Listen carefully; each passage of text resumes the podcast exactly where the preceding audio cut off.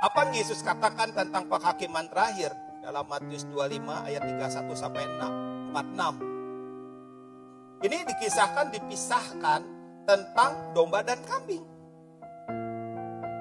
Kepada yang domba, Tuhan berkata yang di kanan, ketika aku sakit, ketika aku lapar, ketika aku di penjara, ketika aku telanjang, ketika aku kelaparan, kedinginan, kamu melayani aku. Lalu teman-teman yang di bagian kanan ini, kapan Tuhan kau sakit? Kapan Tuhan kau lapar? Kapan Tuhan kau di penjara? Kapan kau telanjang tidak pakai baju? Kapan? Lalu Yesus berkata, apa yang kamu lakukan kepada hambaku yang paling hina, kamu melakukannya untuk aku.